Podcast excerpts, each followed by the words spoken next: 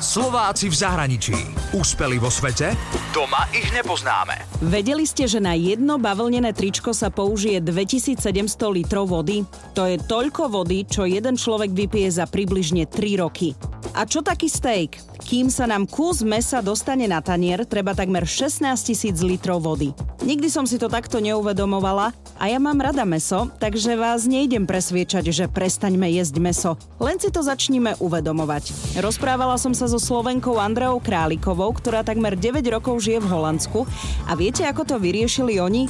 Národným týždňom bez mesa. Celé to bolo o šírení nejakého takého uvedomenia a faktov, že čo sa vlastne stane. Podľa mňa nejde o to, že každý sa musí hneď teraz stať vegetariánom. Ja viem, že ľudia proste meso radi majú, chutí im to, je to dobrý zdroj e, výživy, ale dôležité je pozrieť sa, či naozaj potrebujem to meso jesť na raňajky, na obed, na večeru. Lebo fakty jasne tvrdia, že napríklad, keď nebudeme meso jesť jeden týždeň, tak sa nám podarí ušetriť ekvivalent 7 mesiacov vody, ktorý potrebujeme na každodenné sprchovanie sa. Andrea Králiková pochádza z Nitry, študovala medzinárodný obchod na Ekonomickej univerzite v Bratislave. Po škole sa dostala do medzinárodného programu jednej fínskej firmy, ktorá ju poslala pracovať na projektoch vo Fínsku, v Litve a nakoniec sa dostala do Amsterdamu, kde teraz žije už skoro 9 rokov. Po rôznych pozíciách v korporátnych firmách sa pred rokom rozhodla s kamarátkou Evou založiť poradenskú firmu Mission C. Ich cieľom je poradiť firmám a organizáciám, ako sa stať priateľ priateľskejšími k životnému prostrediu. Ako efektívne využívať ľudské zdroje, čiže poradiť im, ako si nastaviť stratégie pre trvalo udržateľný rozvoj.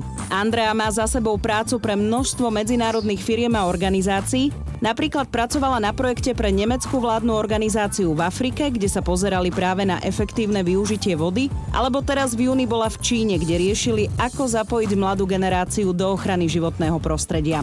Písala aj správy o klimatických zmenách, ktoré sa týkali Francúzska a Beneluxu, teda firiem, ktoré pôsobia v týchto krajinách a aké majú stratégie na to, aby znížili svoj vplyv na životné prostredie. Veľmi veľa firiem sa začne buchať po hrudi, že hej, my prestaneme predávať slamky alebo plasty do roku 2050 a mne to príde také, že keď firma naozaj má niečo záujem zmeniť, tak by sa mala pozrieť, čo už môže podniknúť teraz. Samozrejme je to naozaj úžasné, keď firmy si stanovia ciele, ale tie ciele by nemali byť niekde v ďalekej budúcnosti. Takže do dvoch, troch rokov a nenechávať si čas ďalších 20 alebo 30 rokov. Už by to totiž nemalo byť len o zisku, ale aj o zmýšľaní firmy.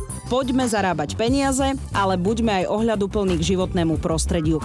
Práve pri odevnom priemysle sa firma musí zamyslieť, ako plánuje svoj dopad na životné prostredie obmedziť, aby bol nižší. Pozrieť sa na alternatívy materiálov, aké procesy sa využívajú, ale vždy je to o spolupráci a myslení manažérov a majiteľov firiem.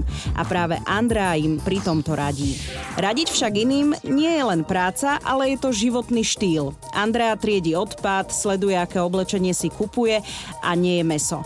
Ale prezradila mi, že vždy sa nájdú nejakí tí rýpači, ktorí jej vyčítajú lietanie, pretože aj to znečistuje životné prostredie. Ja sa vám chcem priznať, že čo sa týka práve tohto lietania, to je veľmi často, kde má teda ľudia, ktorí namiesto toho, aby sa pozreli, čo dokážu zlepšiť, tak sa pozerajú na mňa, že čo mi teda môžu vyčítať, tak je to práve to lietanie. Samozrejme, že ja som sem z Amsterdamu doletela, ale všetky sa snažím uh, teda emisie, ktoré vyprodukujem svojim lietaním, aspoň čo najlepšie zvládnuť a vykompenzovať investíciou do práve tých obnoviteľných zdrojov. Čiže v dnešnej dobe máme príležitosť buď to riešiť priamo cez letecké spoločnosti, alebo môžeme ísť na stránku OSN, ktorá má absolútne dokonalú kalkulačku, kde si môžeme zadať, odkiaľ kam letíme a podľa toho sa môžeme rozhodnúť, že teda tú navrhnutú sumu investujeme do nejakých projektov, ktoré tieto naše emisie vybalancujú. Lietam veľa, priznám sa, ľudia ma na tom dosť chytajú a uvedomujem si, že by som mala menej, ale ono je to vždy o tom, že OK, aké máme alternatívy. Keď letím do Šanghaju, no asi tam na bicykli nepôjdem.